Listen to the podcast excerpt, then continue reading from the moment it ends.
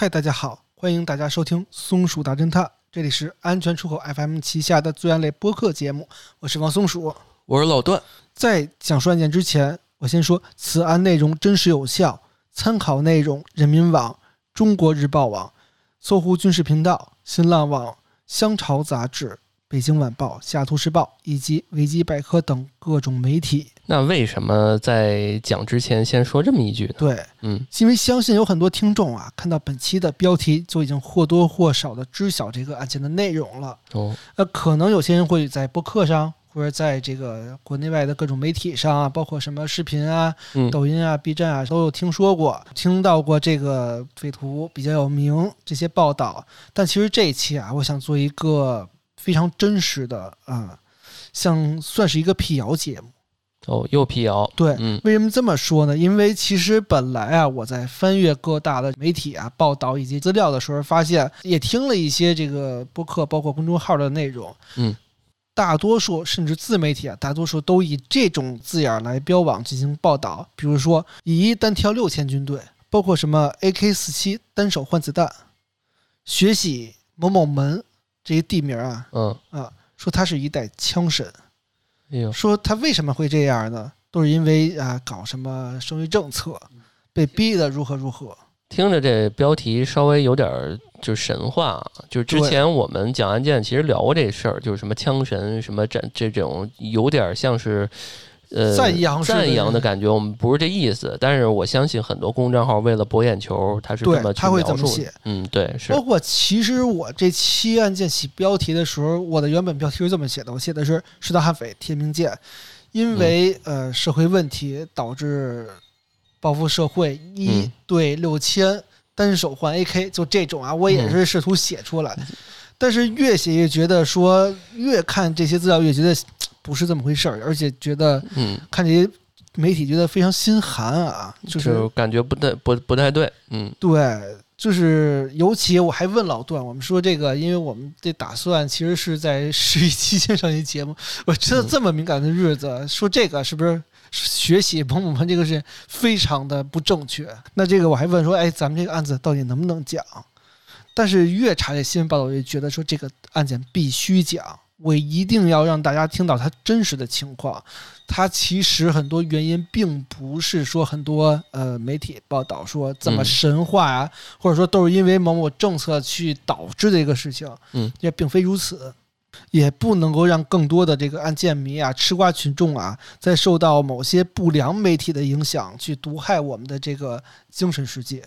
嗯。嗯，哎呦，你这卖了这么多度，卖了这么多关子啊！嗯。嗯。呃，那我就正式讲讲这个人吧。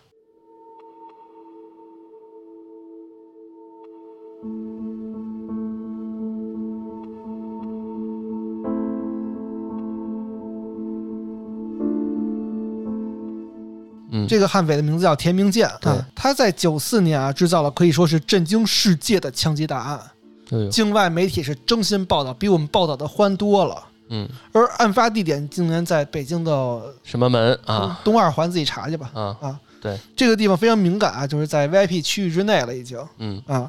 田明健的身份啊是一名军官，就是军人啊啊，所在的这个单位呢是北京的某集团，嗯啊，，可以。这么理解吧？哎，我插一句，这个军官跟我们之前所谓那些当过兵的不一样，那些只是当过兵，对。而且在一些什么志愿呃志愿对这这是明嗯确明明白白的、真真实实的，就是一个军人，对啊对。吧？嗯，好，呃，案发时候呢，他刚刚三十岁，而哦。最终结果是造成了八名士兵、十七名无辜群众，外加一名伊朗外交官以及他的三个儿子遇难。据说还有不明数量的干警以及武警战士牺牲，是这么一个让人悲痛的沉痛后果，而且是到今为止都是一个非常影响深远的事件。这个以往不同的是，它发生的地点，还有它的职业，非常还有就是涉及到外国人了。啊，相关人员，嗯但是西方媒体啊是恶意发布了新闻，说什么以一敌六千啊，单手换弹夹啊，嗯，这些都是因为某某问题，恶意的把这个问题最终都归结于我们的什么呢？人权问题。这些大多数从我们后面讲的这些内容来讲，可以去反击西方的媒体发布啊，他们很多都是无从考证的谣言嗯，一个曾经被保送军校、前途光明的年轻军官，他到底为什么会走到这么一步？闹的是国内外沸沸扬扬。其实说起来，早期的田明健还是一位前途无量的士兵军官呢。那我们先聊聊这个田明建的人生经历吧。田明建，一九六四年出生于河南一户普通农民家庭，父母啊其实都是老实巴交的农民，祖祖辈辈啊家里都是以这个耕地为生的。那他其实从小其实是属于一个聪明伶俐啊、勤奋好学的好孩子的。但是在那个年代啊，学习呢可能极端点说是没有用的。为什么？因为那个年代在六六年到七一年之间，高考制度是被废除了的。对，因为我们讲了很多悍匪系列，其实往往都发生在这个年代。对，然后我们之前讲过，大家可以听我们之前，如果想听一些当地当时的那个情况情况的啊，嗯我们不用每一期都讲一下啊那个年代对对对对对什么什么什么。对啊，，所以这个时候，如果一个人不想当农民，还要想出人头地的话，只有一条路，就是选择当兵。当兵。对，嗯而且农民出身应该没有什么经商的这个环境和土壤，对所以就除了又没有什么关系去进工厂什么的，对对吧？而且还没到那时工候呢，厂也可能出事啊。儿啊。对啊，嗯嗯，所以就选择了当兵。对嗯于是，在他十七岁的时候开始入伍参军。参军入伍之后啊，他的天明舰的训练是非常的认真刻苦的，而且呢，为人精明，处事也比较老道。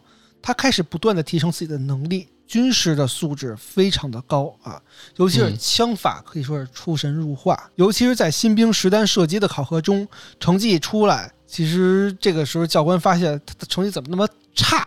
啊为，什么那么差？因为十发子弹只有一发打在了靶上，其余全部脱靶。哦，这是他刚刚进来的时候啊，对，新兵营三、嗯三个月吧，好像是 OK，啊。嗯，那教官就看到这个成绩，就气不打一处来，就踹了一下他屁股，就说你怎么那么菜啊？嗯，那时候都都这样。啊，对，呃踢两脚。对我这我我我这样插一句，那个我记得军训的时候，教官我还问了一下，教官为什么都踢屁股嗯，啊？就是因为那一块没什么内脏，踢不坏是吧就是再使点劲儿也没什么事儿，这就啊疼，除了疼没别的问题。其实他们还是有有选择的。对，那肯定是啊，你踢内脏，你伤了你对你削对你削一脑袋试试？对 嗯，对，啊。但是出于好奇啊，这个军官就去靶上看了看，这一不看不要紧，一看就觉得惊了。为什么啊？这个首先这个靶打中的是那个红心，正中靶心。此外呢，十枪都是穿过这个靶心打到一个地儿上，哦，同一个点。同一个点，都是一个弹孔。哎呦，你你刚说一说他枪法好，然后又说他很很很差，我以为是新兵的时候一开始不太行，然后慢慢靠自己练习呢，对上来就很厉害。对对，非常有天赋的一个人。哎呦，呃，然后呢，教官就不相信，说你这扯、啊，然后就让他重新再打一次。嗯，结果后来再打一次，十发子弹依然从之前那个弹孔打进去，穿过去，对，相当于二十个子弹都是一个弹孔，他都没有换那个靶。可见他这个腕力和这整个这个稳定性有多强。，对嗯，嗯我记得找那个雷阿伦投篮。啊，说那个踩了他呃上千个那个姿势，他基本上都重合到一个点上。哇塞，那非常的强。对啊，就有点这个意思。对对对，有点这意思。嗯，那这一下给教官都看傻眼了，因为他带过那么多年的新兵，嗯他从来没有发现有如此天赋之人是啊。从此，天明剑有一个外号叫做“枪神”神枪手。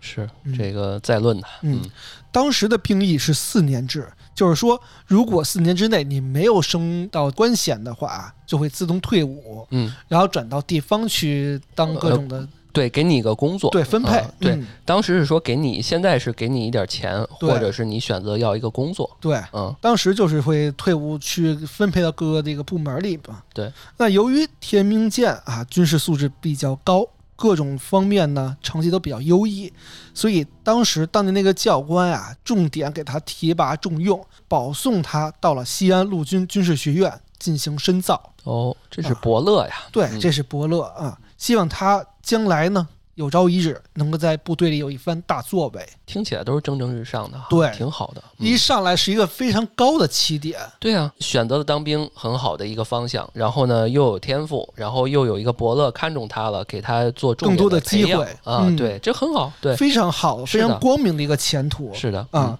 而田明健也没有辜负部队领导对他的期待跟信任，很快呢就凭借着优异的成绩跟过硬的军事技术，成为了学员中的尖子。之后他可谓算是一步登天，实现了从士兵到军官的蜕变。到了1988年，二十四岁的田明健呢从陆军学校毕业，被调往号称地面最强的精锐部队就职，成为了一名小干部。还在全团的干部比武之中啊，获得了第二名，就是非常尖子中的尖子了。他这相当于去到这地方，不仅练枪方面，这个比武还很厉害，有点像当年那《士兵突击》里边王宝强那角色，对，被那个段段奕宏那个老 K 什么的 给选到一个新最牛逼的那个部队里面。但是王宝强那会儿刚开始不是还有点愣，有点傻，对对对，但这就完全没有，一上来就是一个非常高光时刻。对，有点像那个陈思诚那角色，对吧？他不就是神陈枪手嘛，有天赋，最后也没往前走嘛。对，嗯，有有点像，对吧？有点像，有有天赋嘛。嗯。那按理来说，对于从军校毕业的高材生啊，他只需要在部队里慢慢的、踏踏实实好好干，一步呢一步想往前走，总能做出好成绩。他这个调起的就高，未来肯定是那个往大官去的这个路。对啊。嗯，一些地方的领导啊，往往都是需要对这种的。嗯，将来的也肯定有一番作为，但是他却另辟蹊径，走向了另外一条令人不齿的道路。我们刚刚说，除了他这个天赋优秀之外，不知道刚才听众有没有觉得比较敏的？我有几句话形容他的是什么？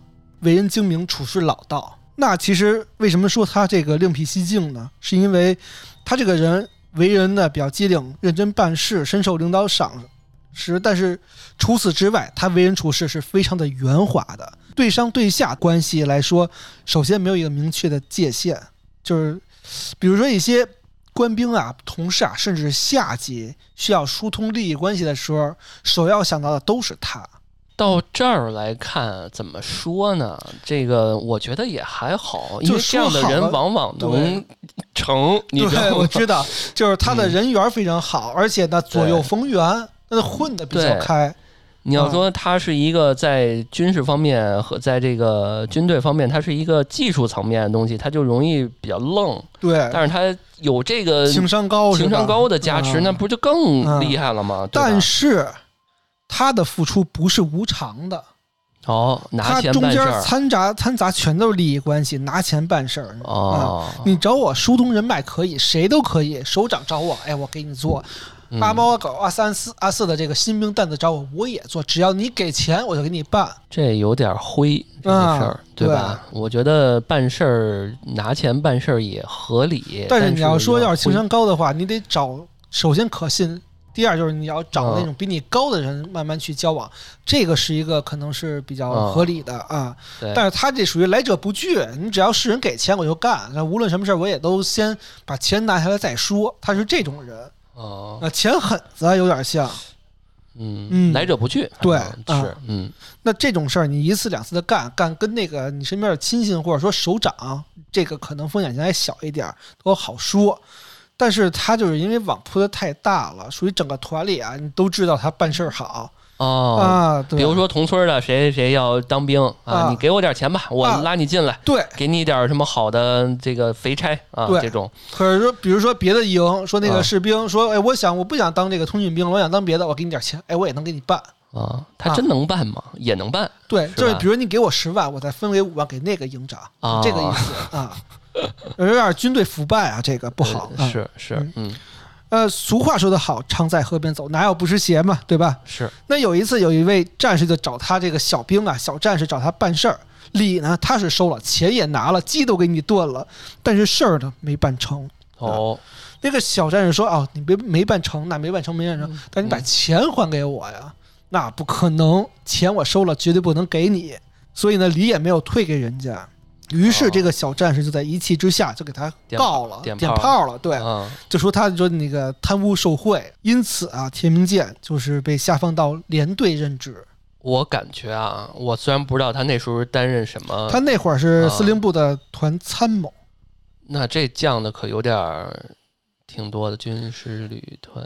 应呃，应该降的不少，降两级，不是就不止降，就两大级。他是参谋啊，当时团司令的团司令部参谋，到营到在连啊，对，这可连大两连降两大级，这小级就不分了吧？太多了。而且他那个状态应该还能往上走的，那个绝对是上的。他才二十来岁。哎呀，他确实是，你说那年代部队可能会有这样的人，而且那个年代其实作风还是比较的硬气的，就是因为那个年代还是属于刚经历了两大这个战争。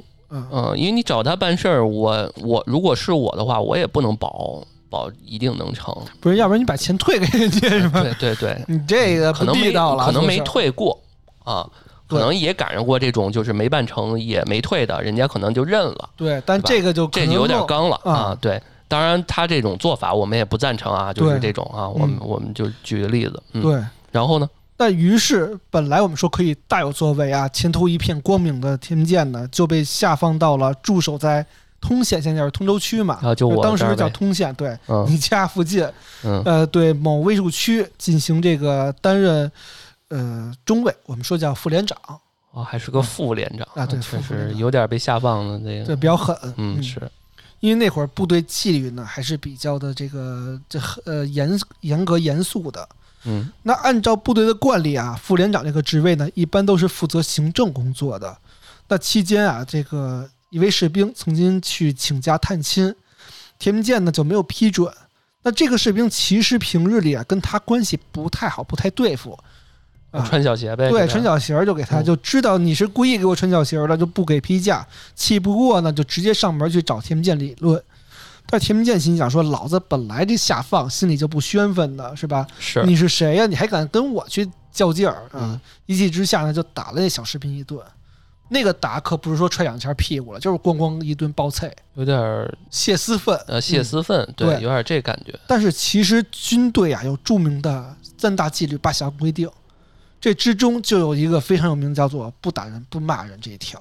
哦，这好像在有些什么食堂墙上能看到，都都有都有，对吧？那殴打战士绝对是那个严令禁止的，这是铁律。铁律，对，嗯。于是这小士兵也非常的刚。就把他打骂士兵这个事情就直接曝光了，又给点炮了。于是整个事件呢，就很快就轰动了整个军营，就捅到了他当时这个领导的这个耳朵里。那鉴于田明健的恶劣行为，部队领导对他做出了停职反省的处罚决定。哎呀，这个到当时领导的耳朵里，估计当时领导跟他关系还不错，能给他因为受贿行贿这种方式。能给他下放，没说完全给他革职，已经不错了。是，那没想到这事儿，估计这领导不想忍了，对吧？是，你就甭干了啊！就是我已经给你了，敲了一个警钟，你还跟我这儿对呀，对呀，哎呀，他可能有点不得志吧？嗯，是。呃，因为之前又有这个天赋，然后试图走就这个太顺了，也比较顺，对，所以瞬间这样有点落差有点大，嗯，他还是心气儿太高了，我感觉啊。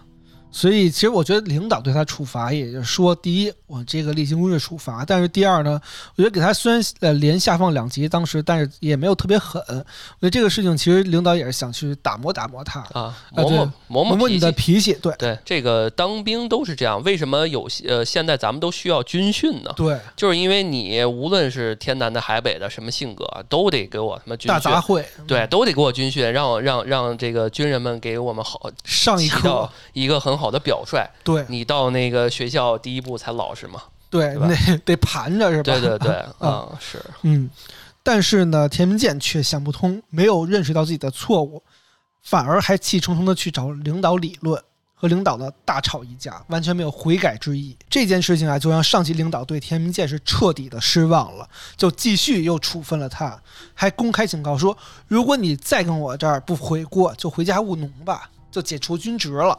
啊哦，这已经非常狠了，非常的过分了啊！是，这才让田明健是先闭了嘴。但是你说受到这样的处分跟警告，他是不是应该先安分守己，先去过当个好兵，慢慢的再往回升呢？虚心改过是不是？你至少把这风口先过了嘛？对，嗯。但是他非但没有，反而还节外生枝。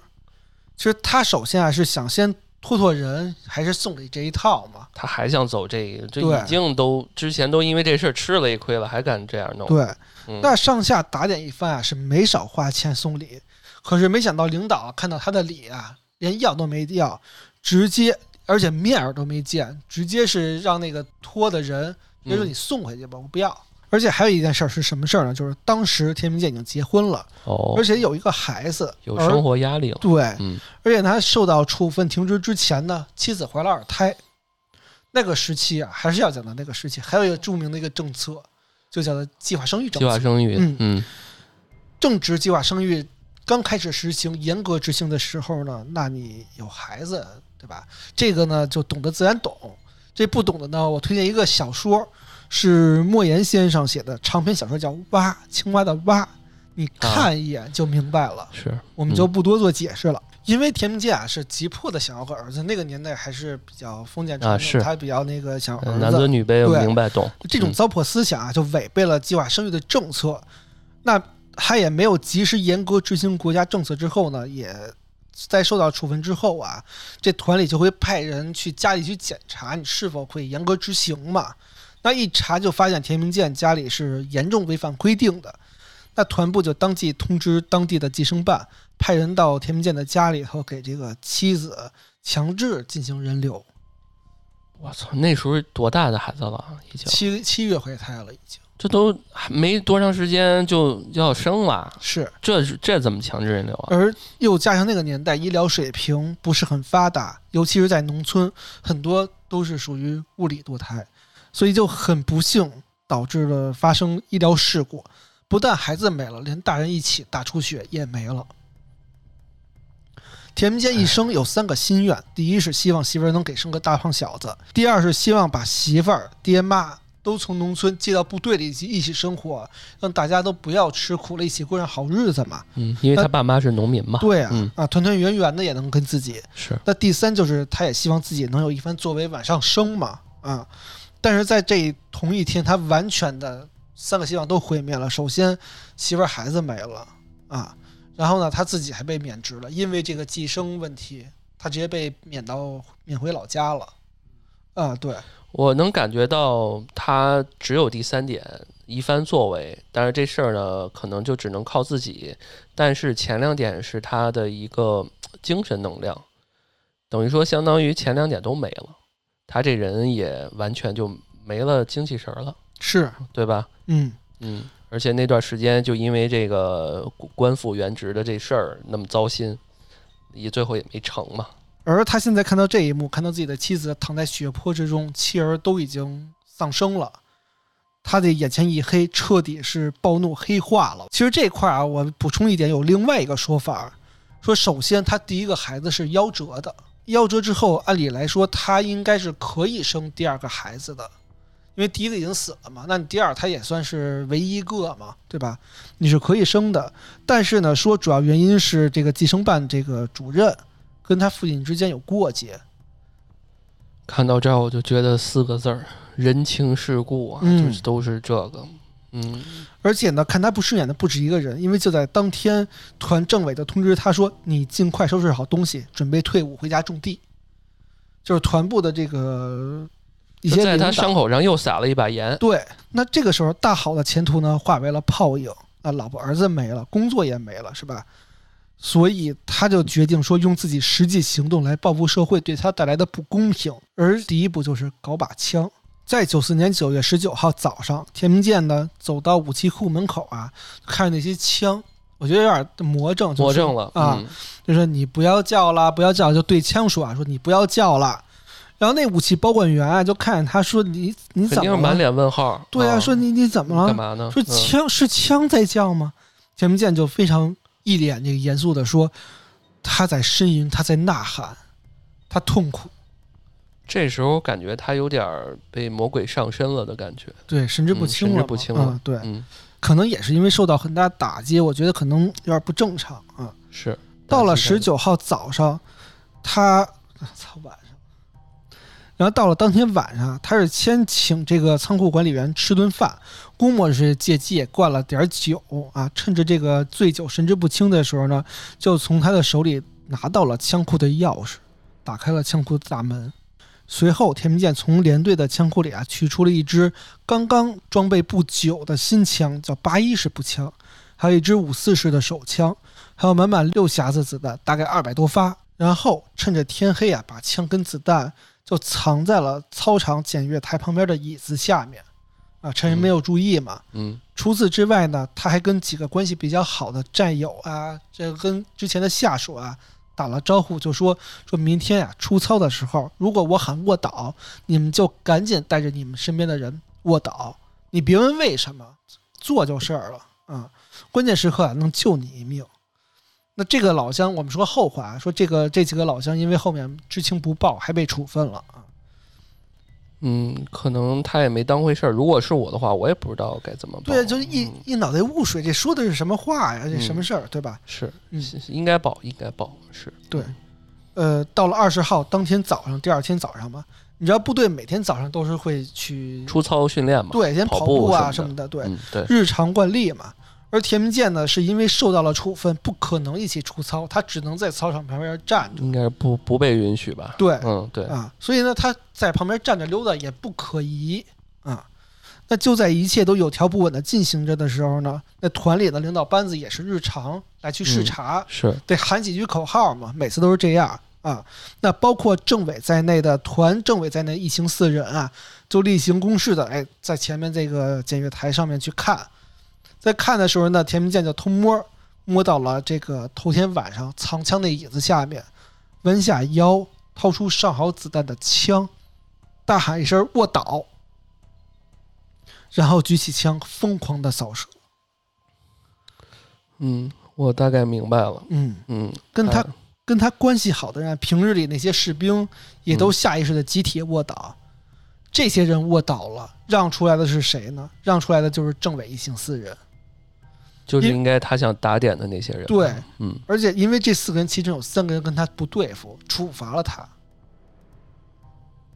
于是田明健举起枪，对着政委四人就是一梭子，四个人应声倒地，当场牺牲，并且太狠了，全部都是爆头。此外，这场犯罪袭击还造成了周边十多人的伤亡。一时之间啊，军营乱成了一锅粥，有的人躲，有的人跑，有的人去打报告，有的人呢想勇敢的上前去抓捕罪犯。而田明健就趁着这个乱机嘛，就跑出了军营，冲到了这公路之上。那正好那路上迎面开过来一辆吉普车，他就拿着枪逼着吉普车停车，上了车，用枪顶着司机的头说：“如果你想活命，就往前开，往前开呀、他那个时候杀红了眼，你知道通州那会儿通县往前开就是哪儿？往往西边开啊，嗯嗯所以就逼着司机开车，直接冲向全国最著名的那个广场。嗯啊，这广场上人一定是非常多的啊。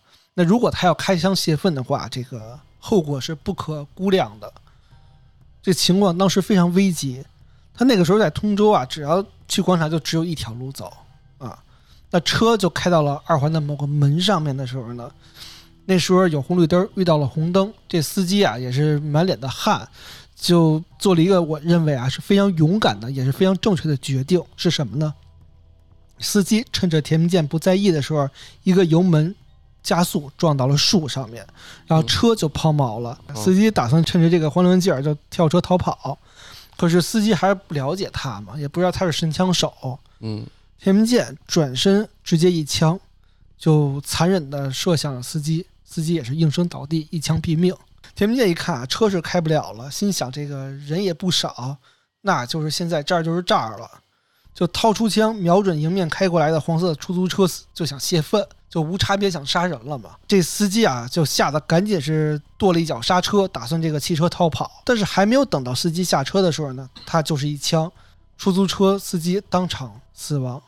就到现在，你说刚刚他扫射的那一波，你要说有道理，按照他的逻辑是当时跟他不对付，那可是到出来，这些可就是无差别的杀人了，他就开始就像我们之前案件里面，这就成为悍匪的第一步了。对，嗯，丧心病狂了，还到之前呢，你可以充其量算是个仇杀，对吧？在他的这个逻辑世界里面，对嗯，当然这这个开吉普车这人应该也是一个军人，他是有他的这个头脑的，对但是最后也难逃这个，命运。嗯随后，田明健又把枪口对准了路上的行人、车辆和建筑物，总之一切能见到的活物都是他射击的目标。没过多久，最先接到消息的特警支队火速赶往现场，将田明剑是层层围住。一时之间啊，双方开展了激烈的交火。其实虽然啊，公安武警是人数众多，把他围起来了，但是其实天明剑首先是以车辆跟人群进行了掩体，啊，他是这个左转右转的。然后武警是担心啊会伤到误伤群众，嗯，不敢放开手脚跟他进行这个火力压制。现在跟田明剑交火的都是民警跟武警。啊，都是警察。首先，我觉得武器上其实就是一种肯定会差点儿，对嗯啊，单兵作战能力也不行，嗯对，那肯定的，因为他是一个素质过硬的这个军人出身，啊，因此一时之间都是匪徒占据了上风。那东城分局民警曹警官就像平时抓捕罪犯那样，想在车后面把头露出来看一眼田明剑的位置，那一露头，很不幸就被打中了头，当场牺牲。此外，还有十多个民警就是受伤了。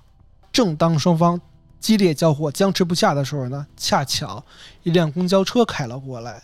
司机走到边上的时候啊，才发现其实正在交火，吓得是魂飞魄散，直接把车停到了马路当间儿，正好呢挡住了田明建的视线。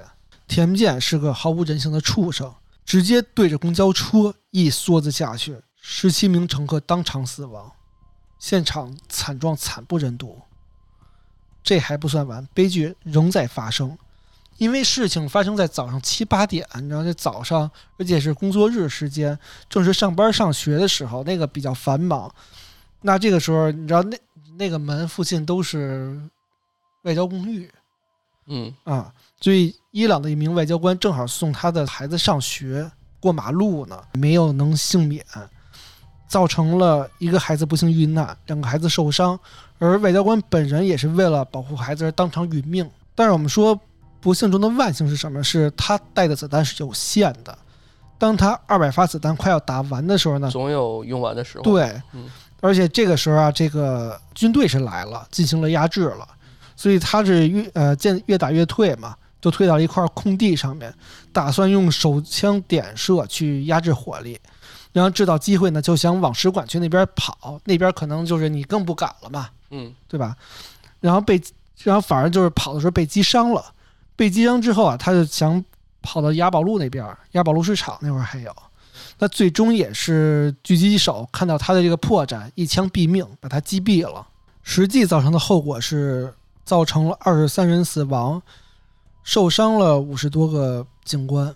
案发之后啊，这个全国是惊动了，当时的军委首长亲自来到这个现场处置善后。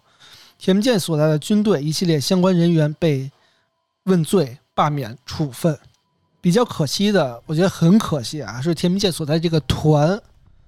这个团其实诞生于抗日时期，是一个一直有着优良传统、浴血奋战、杀鬼子的优秀部队，也为我们的独立战争做出了重要的贡献。而就是因为田明建，整个团被解除番号，被钉在了耻辱柱上。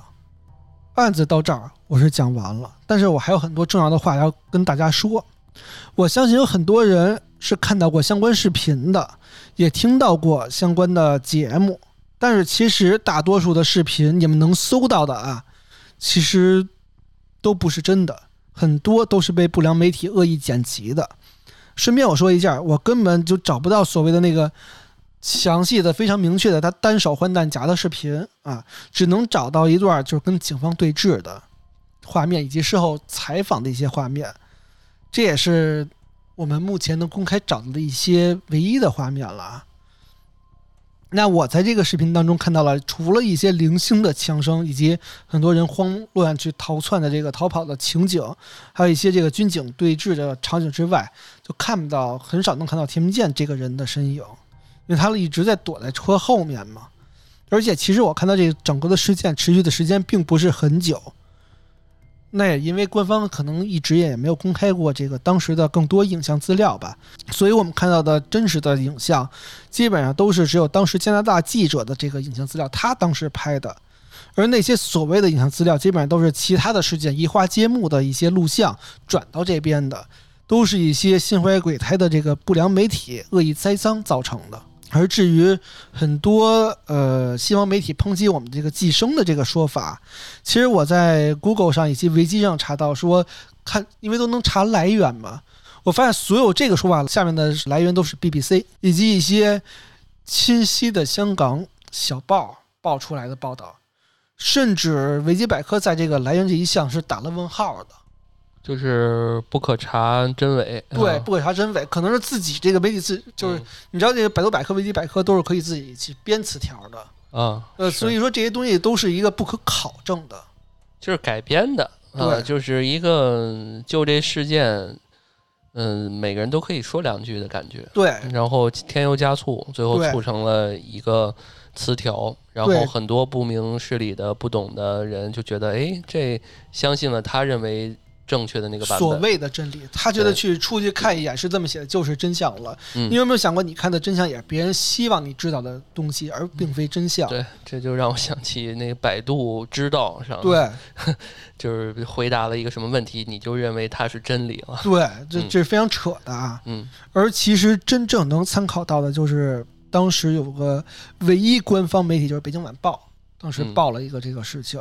还有后面我之前说的这个《香潮》，《香潮》它是一个当地军方的一个呃党政杂志，嗯呃是有相关报道，还有人民网有部分少量的报道。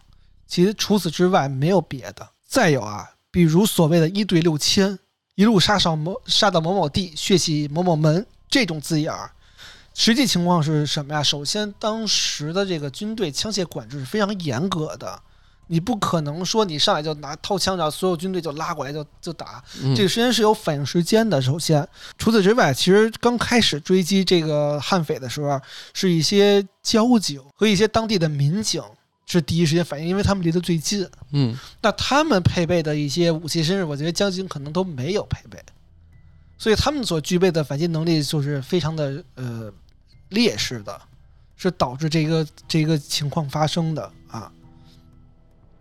而所谓的一阶一对六千其实是无稽之谈，因为真正军队赶到的时候就是那个雅宝路那会儿，可能一来可能也就两三分钟就直接击杀了。就没有说说你直接单挑这个太扯了，而所谓的说这个 是威名远扬的什么单手换弹夹这个事儿，首先这个技术并不是他独创的，一些老兵都会。甚至其实我们在八四年有一个电影，我不知道一些老听众可能知道，叫《高山下的花环》，这是特别老的一部电影，在这里啊就有描述过这一招啊。甚至呢也没有证据能证明他确实能擅长这个技术，是没有这个影像资料能证明的。所以所谓有人说他是什么兵王啊，什么神枪手啊，什么悍匪啊，被某什么计生问题逼得如何如何，很多都是西方媒体的恶意报道。我觉得是很多是攻击我们人权问题用来的这个早期啊，还是很早期的惯用伎俩。所以我不希望再有一些媒体啊，包括听众啊，被带歪了风向。所以说当时他嗯媳妇儿和孩子这个事儿，其实不太好考究具体是什么样的。这我们就不好说了，对吧这个东西，嗯，就是呃如果无论怎么说，都好像貌似给他提供了一个理由来犯下，就是一提到我们，因为我们上一期也是无差别嘛，对吧？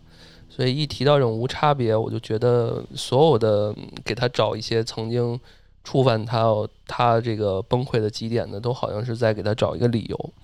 我们不太想这样去想，嗯，就是他他最后他家里面出现什么事儿，可能没那么重要。是吧？那所谓的西方用这种方式来攻击我们，他可能就是因为不可考、不可查的一个点，来用这种方式来攻击受害者、攻击我们。这个事情为什么好让西方去攻击呢？因为首先，它这个事情对于我们来说不是一个很很光明的事情，它是一个耻辱，对，所以我们也很多时间去选择了不说，避而不谈这件事情。嗯，我们不说呢，那人家哎，我那我就炒作呗，是吧？对，因为计划生育它就是一个当时的事实。至于那个大家怎么去解读，它就是一个历史上的一个东西。我们就不做这个，这个这个东西确实也没没没也对，也没有太大意义在这期里面，或者是在任何时间段聊这个事儿，也不但不那么重要，对吧？嗯那就跟现在开放四胎、五胎、三胎的都都合理一样，它可能就是一个国家一个时代当时的对政策背景，一个政这个我策背景们。也没没有啊没有什么可说的。对啊，是嗯，啊，所以这个不作为呃这个案件的重点，所以西方拿这个来炒，那就更无稽之谈了，对，对吧？而且而且这其实是非常小的因素，就是它更多的是那为什么军队？其实军队对于他提升这个问题来说，可能占很小一部分，更多的还是他本人对于这个自己问题的这个意识不够深刻，嗯把所有自己的问题都架于这个社会以及自己的领导军队上面嗯对他的不公不好。但是你有没有想过，其实他比如说他刚开始他左右逢源，他如果要是说没有那个呃腐败那一下儿，他可能真的往上走了，可能这些事情没准儿能够迎刃而解呢。一方面，我觉得警醒一下，就是有些人他其实，在一定阶段他太顺了，越顺的时候就要有一个这大起之后的大落呀。对，就是忧患的意识，是就是你要想想你的顺是靠自己的努力是真的很厉害，还是说有一部分的运气？嗯，当有些人在稍微有一点儿挫折的时候，他就没有那么的抗压能力就会变弱，然后呢，第一时间他想的不是自己问题，是想是极端呃解决这些问题。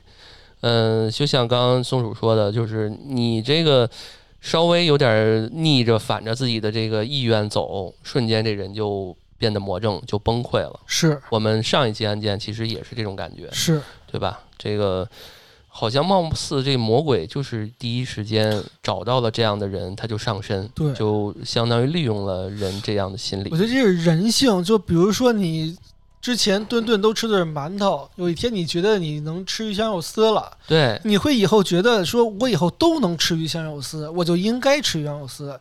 你不会觉得说，哎呀，这可能是我这辈子可能对为数不多的吃这个。你觉得应该，如果有一天你吃不上了，你就觉得凭什么呀？谁？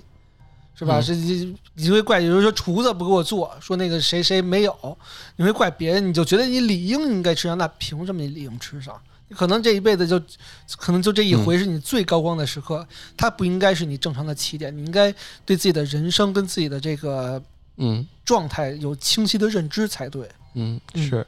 呃，十大悍匪系列我们也过半了。我觉得越是这样的人呢，在那个时代，他是有他的时代背景和他们的人生阶人生的一些经历，包括他们的这个性格的上边儿。我觉得重点的是性格的缺陷。对，然后为什么我们要聊这些事情？就是说我们生活中其实不会说遇到这种悍匪啊，但是嗯警警呃警警惕这种性格上有缺陷的人。小恶，嗯 对，因为远离这些负能量，这些人其实对于你的成长，其实也有一些这个好的一些积极向上的一些变化吧。嗯我觉得情绪啊，跟这个磁场是有那个是有磁场的。就是你，如果你身边嗯都是这种负能量的人，可能自己也会很 down，就是这种的。所以多跟这个快乐的人交朋友，要成为快乐的人，这个人生越走越光明。对，没错。嗯，嗯，因为这个时代好的一点，科技发达了，这些具体的呃悍匪这种，嗯，我我包括我们现现在国家的一些安全问题都已经得到了很好的一些解决。解决。嗯，嗯，为什么做案件还是又说回来，就是谨防这些性格上的一些问题。对，希望嗯大家能够越来越快乐，越来越阳光。对嗯嗯，行，然后那我们就嗯，接下来就把这个悍匪系列继续做做下下去吧。嗯啊，这是已经是第五个还是第六个了？第五个，第五个嗯啊，然后已经过半了，然后也期待大家多给我们这期节目，呃，点赞、分享、呃，评论、啊打赏。对打赏，呃，就是大家的这个打打不打赏不要紧啊，这个重要还是说留下你的宝贵的意见，因为呃聊案件的节目特别多，然后为什么要听我们，对吧？我们的方式，我们的点，肯定自然有我们喜欢我们的呃听众，所以呢，既然听了，就这个不要只听啊，留下你的一些感受啊、想法呀，嗯，这样能有助于帮助我们把节目做得更好。对嗯对对，我们其实对于每个人的意见来说，非常的珍惜跟重视。可能每个留言的听众，我们俩都会得到我们俩的这个评论啊。对，没错啊，然后也期待大家多转发给也喜欢听案件的朋友啊。对对对，呃，行吧，这期节目差不就多，到这儿了，嗯，行我们下期再见。行，下期再见，拜拜拜拜